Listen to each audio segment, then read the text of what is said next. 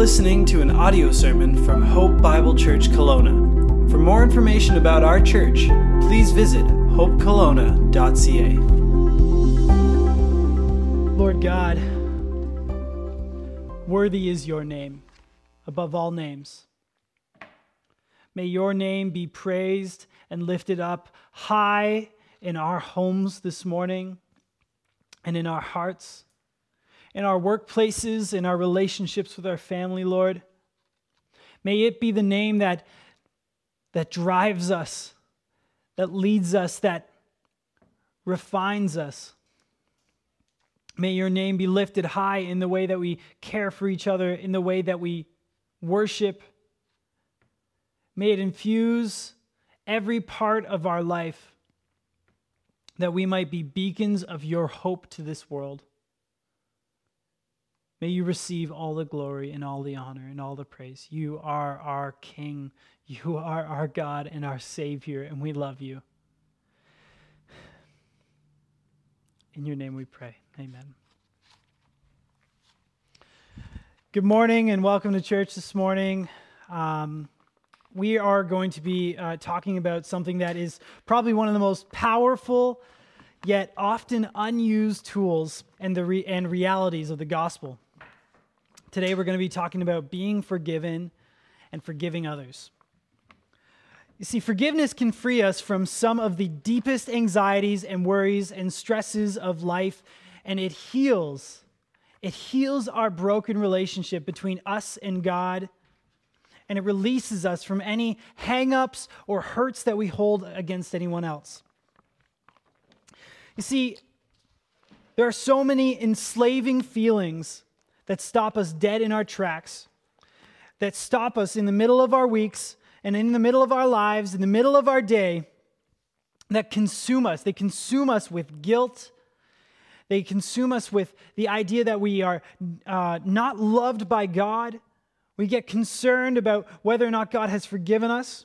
Or maybe if something has been done wrong against you, maybe you just can't even think or focus on what the task is at hand because you're just so angry, you're just so distracted, you're so frustrated, you're just so defeated by how much you've been hurt. Well, whether you're there right now or whether you're journeying with someone through that, the reality is you can have freedom from these things. You can have freedom from these thoughts and these feelings, and it's found through forgiveness. It's found through having forgiveness from the Lord, and then it's found in giving uh, forgiving others. So, this morning we're going to go into God's word and we're going to unearth the power of forgiveness and clear up any of these distortions that the world has made. That we understand now, after this morning, what forgiveness really is and what the power of it really is in our relationship with God and in our relationship with others. So, would you turn with me to Matthew 18, verse 21 to 35? Matthew 18 is a beautiful chapter, a wonderful chapter. I encourage you to take your time to read through it. In fact, I would say Matthew 18 is probably one of those incredible new believers teaching packages, really. Um, the, in the beginning of Matthew 18, the disciples are fighting over who is going to be the greatest in the kingdom of God in the kingdom of heaven. And Jesus says uh, in verse 4 of Matthew 18, he says, It will be the one with humility like a child. And he then illustrates this principle in many situations that Christians should expect to see, many trials and temptations that those part of the church will face. Things like discipling immature believers, or even personal temptation. How to have humility in personal temptation, or how to have humility in church discipline. At the end of it all, Peter, after hearing all of this about church discipline and all these things, Peter asks a very interesting question. Leave it to Peter. He says this in verse 21 Lord, how often will my brother sin against me and I forgive him? As many as seven times? Read with me in t- verse 22. Jesus said to him, I do not say to you seven times but 70 times 7. Therefore, the kingdom of heaven may be compared to a king who wished to settle accounts with his servants. When he began to settle, one was brought to him who owed him 10,000 talents. And since he could not pay, his master ordered him to be sold with his wife and children and all that he had, and payment to be made. So the servant fell on his knees and imploring him, he said, Have patience with me, and I'll pay you everything. And out of pity for him, the master of that servant released him and forgave him the debt. But when that same servant went out, he found one of his fellow servants who owed him a hundred denarii. And seizing him, he began to choke him, saying, Pay what you owe. So his fellow servant fell down and he pleaded with him, Have patience with me, and I will pay you. And this unforgiving servant refused and went and put this fellow servant, he put him in prison until he should pay the debt. And when his fellow servants saw what had taken place, they were greatly distressed. They went and reported to their master all that had taken place. And then his master summoned him, the unforgiving servant. You wicked servant. I forgave you all that debt because you pleaded with me. And should not you have had mercy on your fellow servant as I had mercy on you? And in anger, his master delivered him to the jailers until he should pay all his debt. Jesus breaks here and just says, So also my heavenly Father will do to every one of you if you do not forgive your brother from your heart. It's a very um, poignant passage. Um, Peter, when he speaks at the beginning, he asks, How many times do I have to forgive? That's where this all really stems out of. Peter's been talking about humility. He's heard Jesus talk about humility, and now he's having to hear about how many times. And so Peter says to him, How many times? Seven times? And the reason why Peter says seven times is because the Jewish leaders of the time that were teaching said that if you forgave three times, um, that you no longer needed to you no longer needed to forgive anyone. And Peter was trying to just double that number and increase a little bit on top of it, even, but Jesus takes it further. Now, the ESV says 70 times 7, and other translations say 77. But the point Jesus is making is not, it's not, oh, oh, 67, 68. Hey, listen, Susie, you're at 68. You better what? That's not the point here. The point, Peter, the point to Peter that Jesus is making, the point that Jesus is making is this an innumerable, innumerable amount. 70 times, if the person sins and repents 70 times, forgive them 70 times. If they repent, if they sin and then repent 70 times 7, you have to forgive them 70 times 7. It just keeps going on. As many times as they repent is as many times as you shall forgive them. And in this story, we, we hear of this thing of talents, and, and, and it's not necessarily a way that we measure money today, but um, talents of the time. It says 10,000 talents is what that first servant owed. 10,000 talents. Talents were a, a unit of measurement, they were a, measurement of actually the weight of a certain precious metal. You know, uh, in mob movies, if you watch this type of, type of stuff, but in mob movies, the drug lords and whoever, the, the bad guys, you know you're at a certain level of wealth when you stop counting your bills and you start weighing them. This is the type of money we're talking about here. This is the type of money that was owed. Like, comparably to today's wages, it would be billions of dollars. I don't know if you heard that. Billions. Not M, but B billions. Okay? Billions of dollars was what was owed. And a denarii, which is what the other servant, fellow servant, owed him, uh, was uh, just a day's wage. So 100 denarii. 100 denarii is just 100 days' wage. So we're comparing billions of dollars to whatever even 100 days of wage is. Um, and for you, it might be different from somebody else listening, but even then, these are not comparable. These are monumentally different amounts of debt.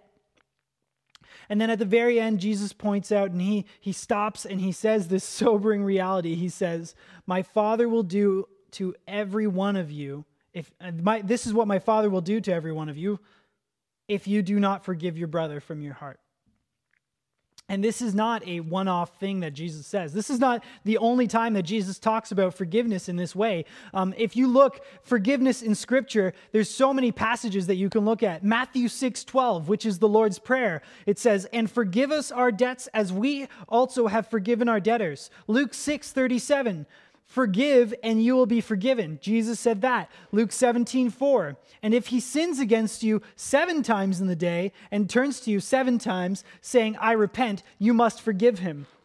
Mark 11, 25. And whenever you stand praying, forgive if you have anything against anyone, so that your Father also who is in heaven may forgive your trespasses. Ephesians 4:32. Be kind to one another, tender-hearted, forgiving one another as God in Christ forgave you. And Colossians 3:13. Forgiving each other as the Lord has forgiven you this idea of forgiveness uh, is not some uh, random idea in here, but this is something throughout the New Testament that Jesus is teaching.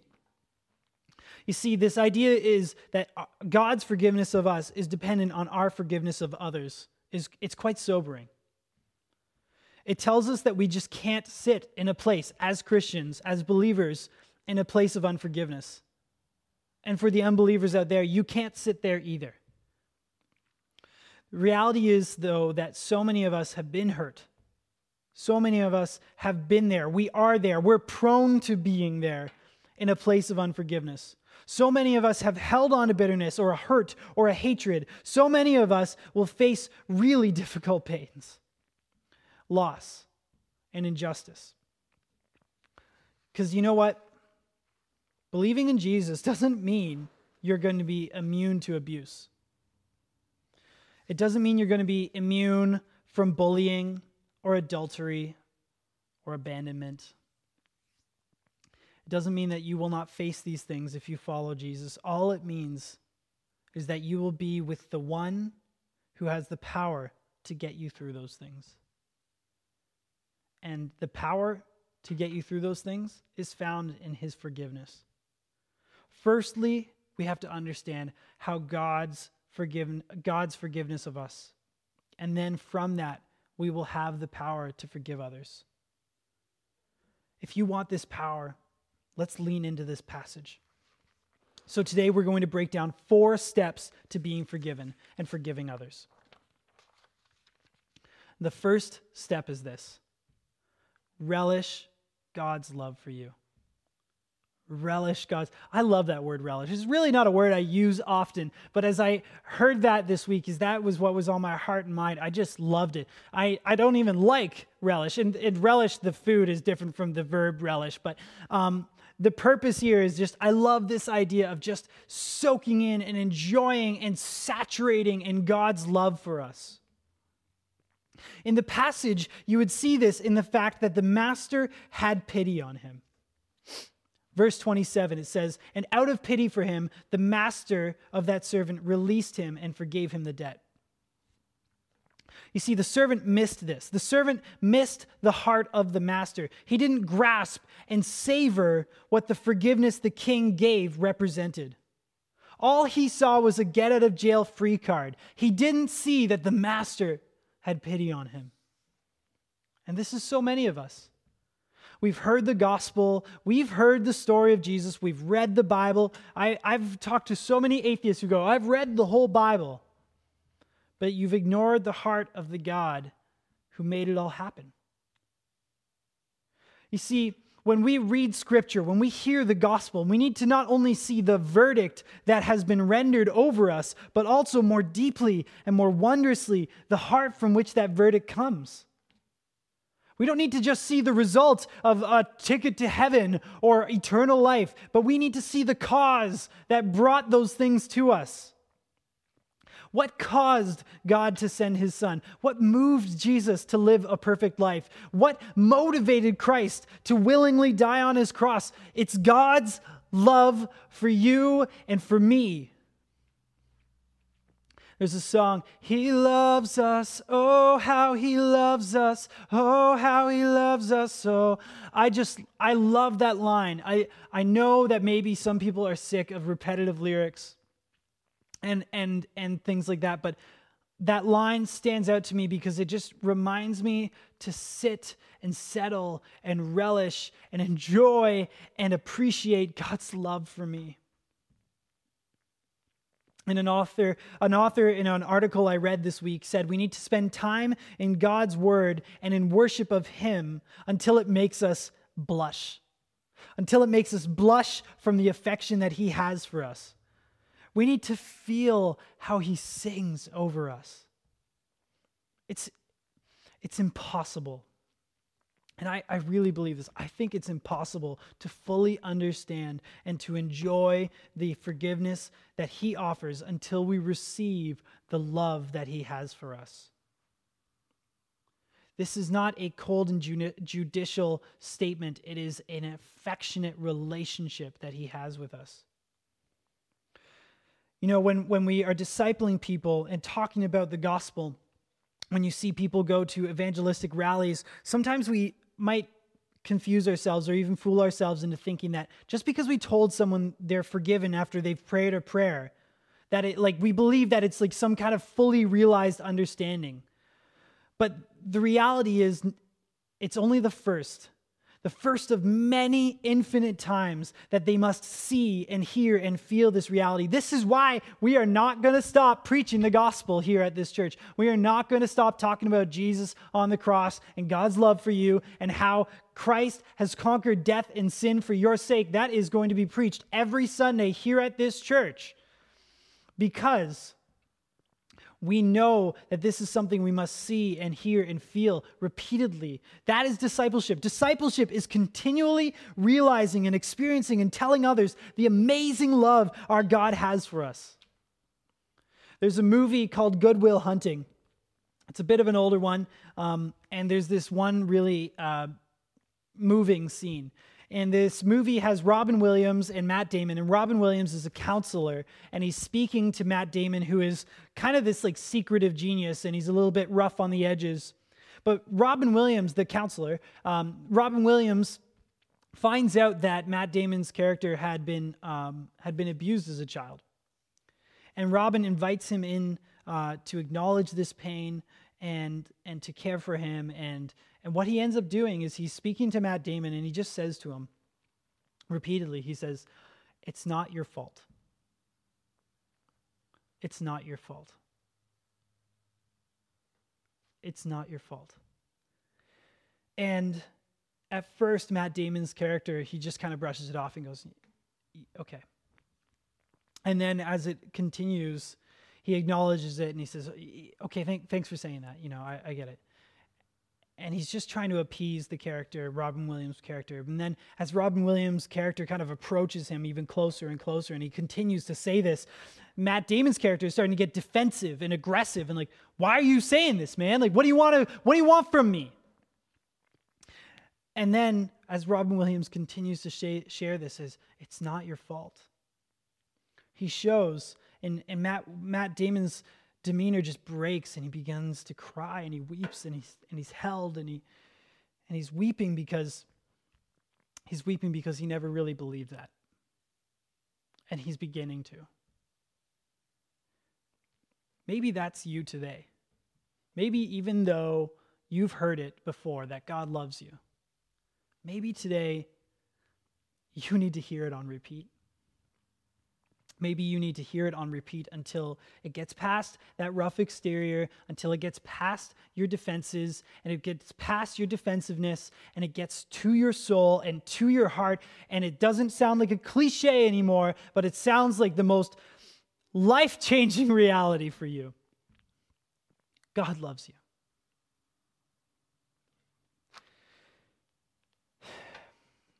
I don't know if you've heard this today, and I don't know who's around you. Maybe you need to just stand and stand and look at someone and just hold them for a second and just say, God loves you. You need to savor in this truth. You need to relish God's love for you. You need to surround yourself with people who will remind you of God's love for you. That's what small groups are for. Small groups are for you to be in with a group of people, not who compliment you and tell you how lovable you are, but real people who know how unlovable you are and still tell you just how much God loves you. This is why we teach you to abide in God's word daily. Have God time. This is why we are to meditate and saturate our hearts with the truth of who God is and how much He loves us, because sin will cause you to become calloused and disbelieve that God cares about you so much. Let His word break through to you this morning and comfort your soul. Don't wallow in your guilt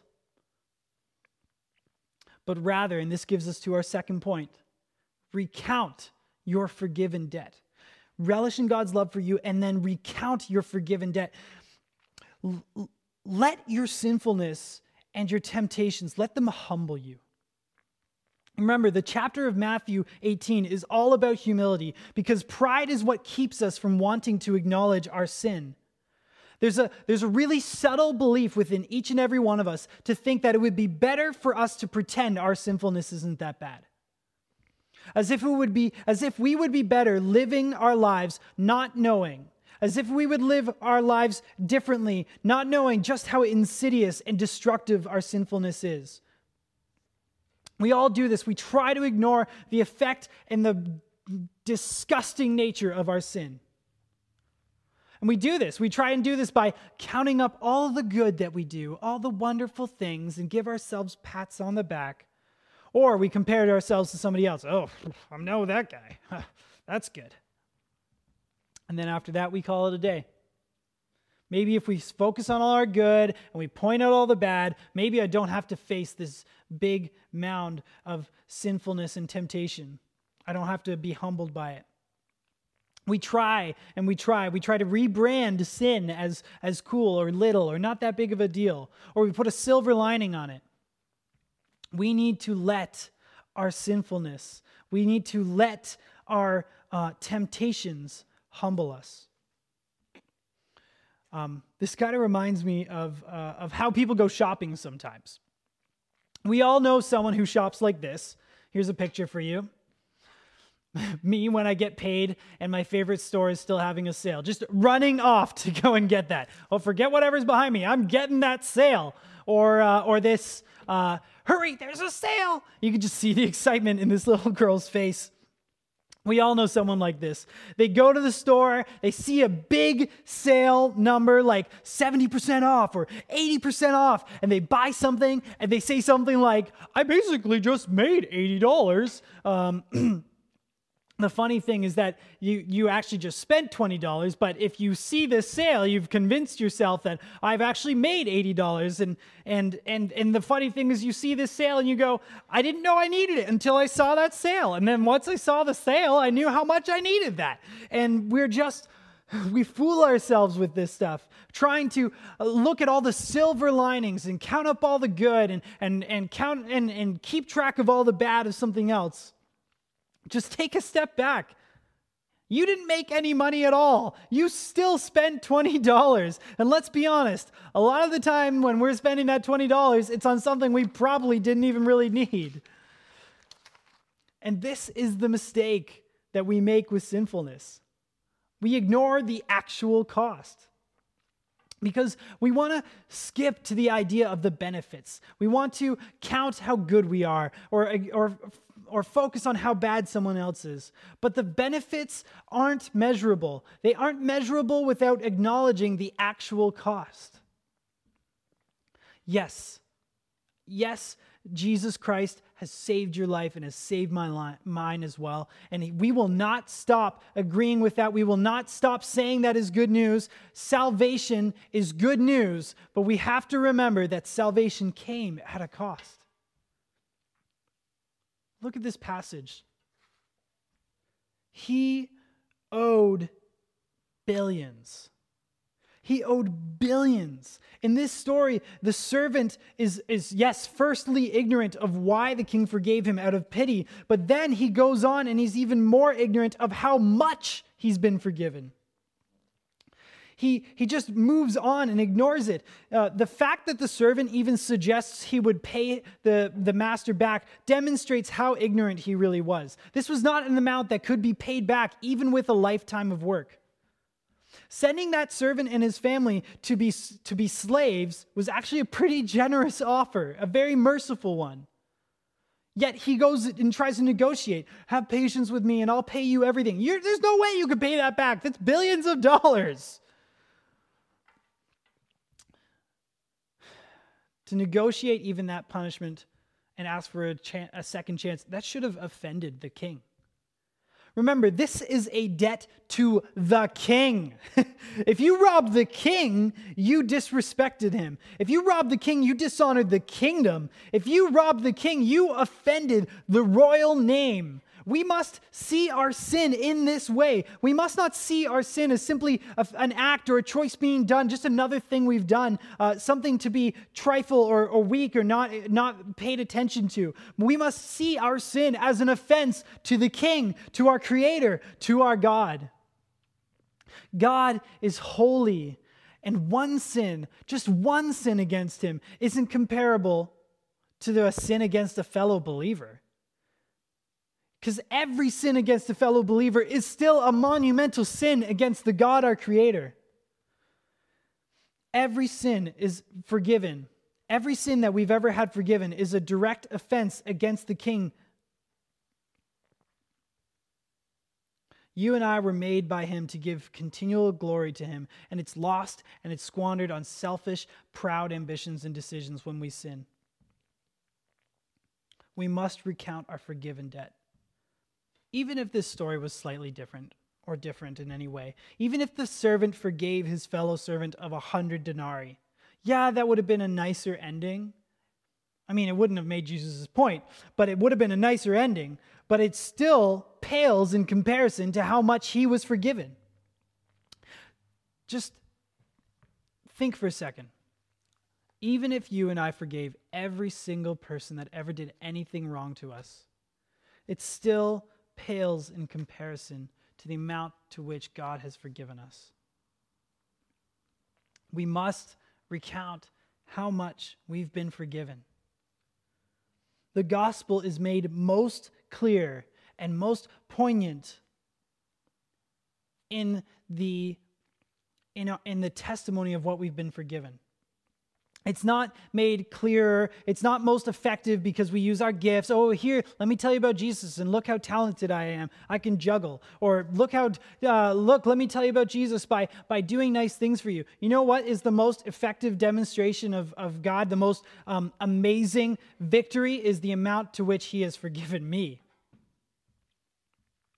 I can have all the talent, I can have all the sacrifice in the world and those can be used for his glory. But I tell you, nothing tells the amazing truth of who my God is as much as the amount to which he has forgiven me. See, some people get stifled by guilt because they think of this um, amount of sin as something that they still carry. The amount of forgiveness we've received shouldn't stifle us, it should renew us every sin forgiven was costly.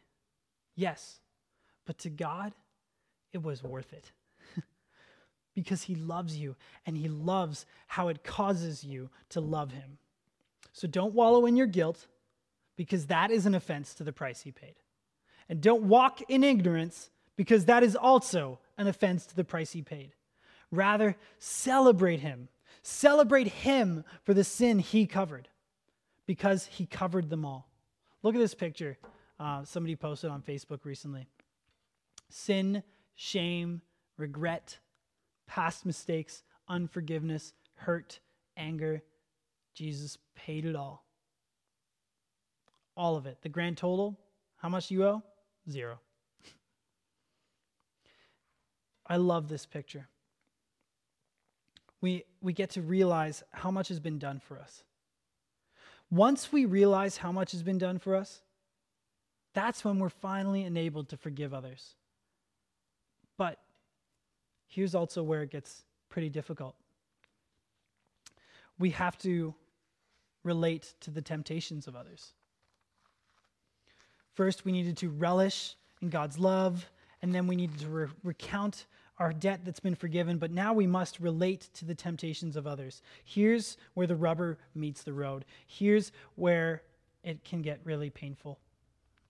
Because when someone hurts us, sometimes the most difficult thing to do is to relate to them. To us, they did something we might never do. They've crossed a line that we would never cross. But forgiving others requires overcoming this temptation. Requires overcoming the temptation to demonize people who have hurt us, to act as if they are undeserving of empathy. We, we see this temptation. We see this temptation even in the little things. Just in kids playing on the playground, we see this temptation. We've all seen kids, um, and, and we can read their face. You can see their thoughts pretty easily on their face. And, and Becca and I love watching our kids' faces and emotions, reactions to the world around them. And our daughter, Diana, could have one of the most dramatic faces uh, I've ever seen. Look at that face in reaction to Santa. Like, Merry Christmas, Santa. This is what you're going to get. Or this next picture. Um, yes, this is, we, like, here's the thing. I would love to tell you why she looks this way I just know that this is a daily occurrence multiple times a day. She's just angry at something and she'll grunt. Oh, now she's sad. She wants mommy to pick her up. And, and you can see it on her face. Just get me up here. Or in the next photo, yes, probably, um, probably has seen someone do something on the beach and she's like, oh, that's embarrassing. Wouldn't want to be that person. Or here, this was just at our church picnic this past week. This is her. Somebody, I think, came to come and say hello to her, and she's like, What do you want? Uh, is there? I don't think there are any other photos after this. Um, but uh, this is the reality: is when it comes to kids, you can just see it on their face. And and there's there's one thing that we can see often happen on the playground that you can see happen just even amongst siblings. When one of them gets hurt or pushed in a way that kind of feels embarrassing or unfair, what do they do? Some of them will just break down and cry and say that wasn't unfair, but others, you'll see it in them they'll lash out. They'll lash out it way worse. They look at this and they're like, this is an opportunity. I'm going to get you. You push me a little, I'm going to push you more. And you just see it escalate. Uh, this is the temptation within all of us. You see it happening on kids. They move from sadness. They're, oh, I'm sad because someone's pushed me and that's not very nice. And then they are shocked because I can't believe that something like this would happen. Like, they pushed me. That's wrong. And they usually look to mom and dad and they're like, Mom, aren't you going to do something about this? And we kind of watch and go, oh, let's see what you do about this. And then they go from that from the this injustice to looking for an opportunity to get back at the person and you see them. You you could just almost catch them right in the act of like i'm innocently being hurt to i'm shocked from being unjustly treated and then like okay i've made a plan and i'm going to kill you. Or, or whatever you know not kill you because they're just kids and they're cute. But um this is what happens within each and every one of us. We we turn we start getting worked up. And, and, and so in this passage, what we see is we see that um, the servant, the unforgiving servant, he didn't see his others this other servant as a fellow servant as he's described. He's a fellow servant. He doesn't see this, him this way. Um, and this is a key turn in the passage. He has no empathy towards him. The unforgiving servant looked down on the fellow servant. He treated him with disdain and he hated him. Because the unforgiving servant forgot who he had a debt to. He had a debt to the king. It wasn't just a fellow servant. Yet the king made an effort to empathize and pity the unforgiving servant. But you don't see that change of heart in the unforgiving servant. Instead, he demonizes his fellow servant. He says, Oh, you've got something back in me? I'm going to get you harder.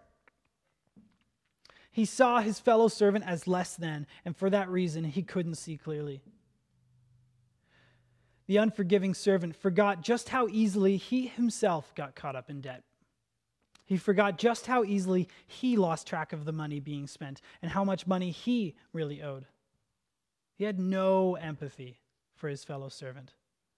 See, this is why. This is why we must relate to the temptations of others. This is really the big difference that made Jesus stand out. This is why Jesus was so approachable, because when Jesus looked at people, they could see the empathy in his eyes. This is why he stands out amongst all other beliefs as the clear and obvious Savior of the world, the only way, the truth, and the life. It's because he was tempted. Jesus was tempted. He knows and has seen how enticing sin is. He empathizes with us. Hebrews 4:15. Look at this with me. For we do not have a high priest who is unable to sympathize with our weaknesses, but one who in every respect has been tempted as we are, yet without sin. We must pray for God's help to see others and to look on others the way that Jesus looked at people. We must pray for more empathetic hearts. You and I know personally just how enticing sin is. We know because we've all succumbed to it. Romans 3:23 for all have sinned and fallen short of the glory of God. People will hurt you. But you've also hurt people too. You've sinned as well.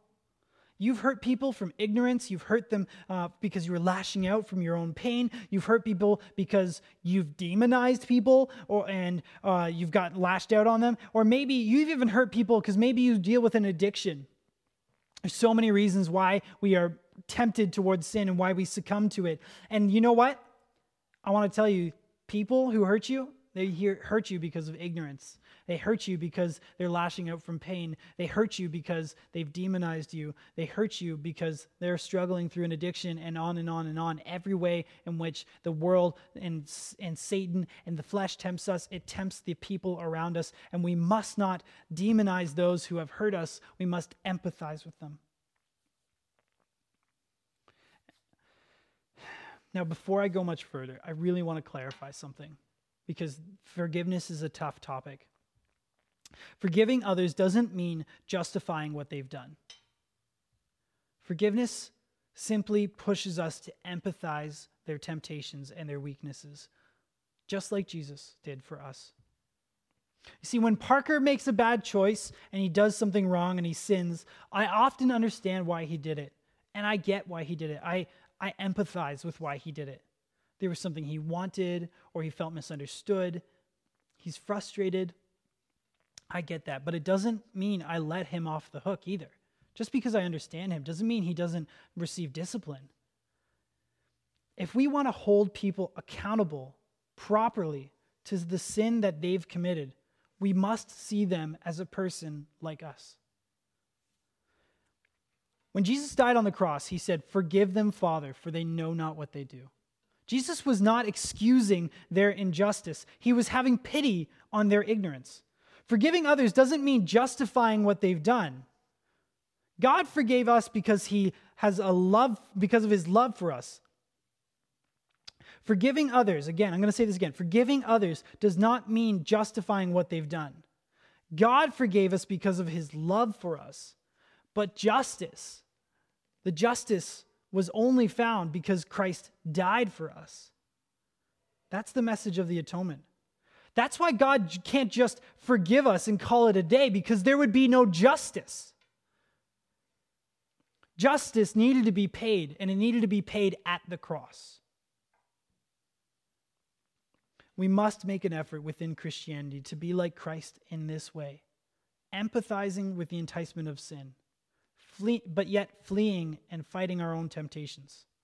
This is the humility part of Matthew 18 that we're talking about you must be humble enough to recognize that you too have been tempted to sin.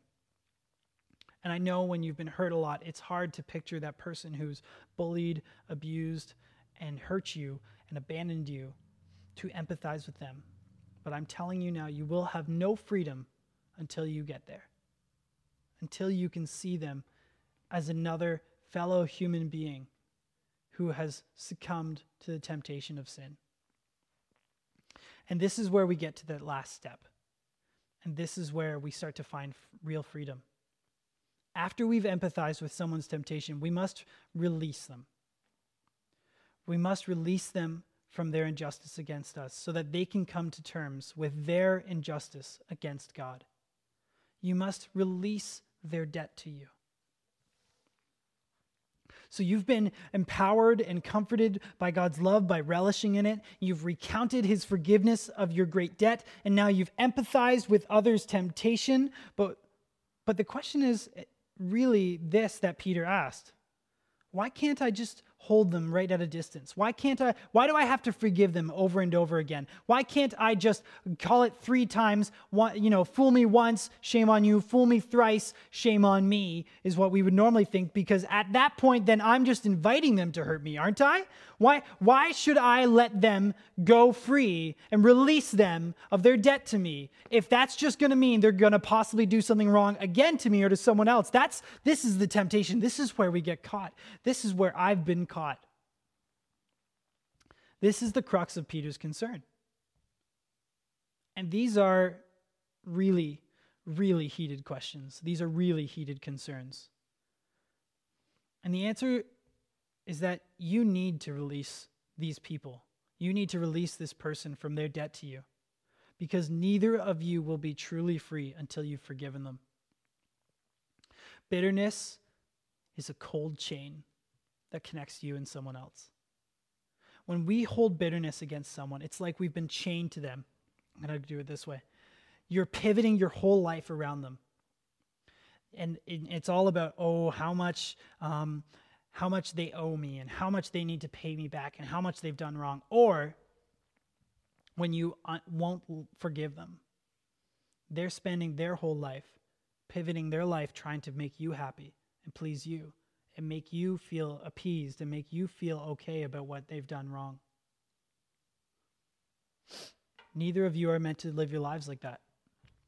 Neither of you are meant to pivot your whole life around someone in bitterness and unforgiveness. No, you're meant to live for God. You are to revolve your life around Him. And when you are chained in bitterness and unforgiveness to someone, and they are chained to you, neither of you is centering your life around the Lord. When you hold bitterness, you become entangled in a web, centering your life around someone else. We often buy the lie that holding a grudge will make us feel better or that it will protect us, but this is just not true. Holding a grudge will only suffocate us, and it never liberates us. Holding a grudge against someone is a tremendously powerful way of controlling other people. But forgiving others takes an even greater strength. You see in this passage how the king treated him. Verse 27 And out of pity for him, the master of that servant released him and forgave him the debt. When we hear the story of the unforgiving servant, we're disappointed. We're disappointed because we really wanted that servant to forgive his fellow servant. We wanted to see this because we want to see the credit being given to the king. Okay, when, when that unforgiving servant forgives um, his fellow servant, we weren't going to go like, yeah, let's cheer on the, the servant who forgave someone else. No, we're cheering on the king because the way that the king has worked in that servant's life has had a great effect on the rest of the world. We wanted to see the credit be given to the king, but the king is robbed the effect of his love when the servant doesn't forgive his fellow servant. And guess what? This is what happens when you and I don't release someone from their debt to us. When we don't release someone from their debt to us, we rob God the value of his forgiving of us. And we rob them the opportunity to give credit to him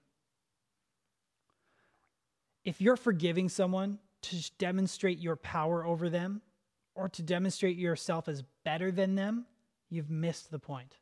It's not real forgiveness. If you're trying to, um, if you say, oh, it's not a big deal, I'm just trying to love them into being a better person, you haven't really forgiven them. Jim Elliot was a um, missionary who went to Ecuador to share the gospel. And when he was there, he was killed by a native tribe. And later, his wife, Elizabeth Elliot, his widow, um, she came back as a missionary. And, uh, and she returned to Ecuador with her toddler daughter. And when she got to Ecuador, she saw and met the native tribe who had killed her husband. And she went there to tell them that she forgave them, forgave them for killing her husband. And in this, she was able to tell them and preach them the gospel and demonstrate it. We must forgive people because of how much God has forgiven us. Now, after all of this, there is something, one more thing that must be said. It's this if, if you're being abused or bullied, if you've been taken advantage of repeatedly, yes, you must forgive. And I know that sounds incredibly difficult to do. And I tell you that you don't need to do it alone. You can do, you, the church is here to be with you. But once you've forgiven, you also must leave. If you're repeatedly being hurt and taken advantage of, you must leave that situation and seek help. Find safety. Contact us as a church. We want to help you. You're a child of God, and you're more valuable than Satan wants you to know. You don't owe your abuser or your bully or your enemy another opportunity to hurt you. But you won't be truly free from them until you forgive them either. Forgiveness is releasing someone from their debt to you. But it doesn't mean you need to invite or enable opportunities to be a victim to them again either. God is just, and He holds all things in His hand. He sees your life, and He chooses discipline or He chooses grace. He chooses moments of trial and moments of peace. And like the story of Job, He will allow evil to serve His purposes, though.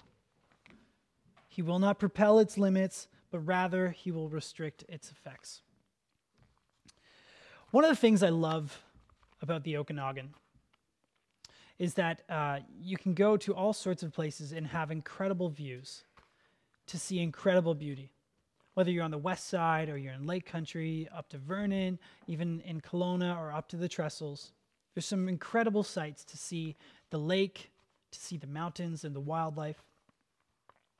And you have to be in the right position to have the right perspective on all this beauty.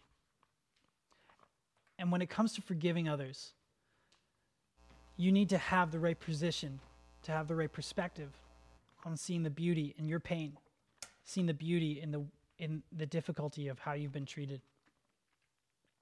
And the position you need to have is you need to be face down on before the cross. You need to be before the throne of the Lord, praising him, relishing in God's love for you recounting of how much you've been forgiven, recognizing his amazing grace. Only by that perspective, only through that will you have the perspective to see the beauty in your pain. It's only by the amazing grace of the Lord that you will be able to see clearly how to forgive others and how to receive the forgiveness of God. Let's sing of that amazing grace.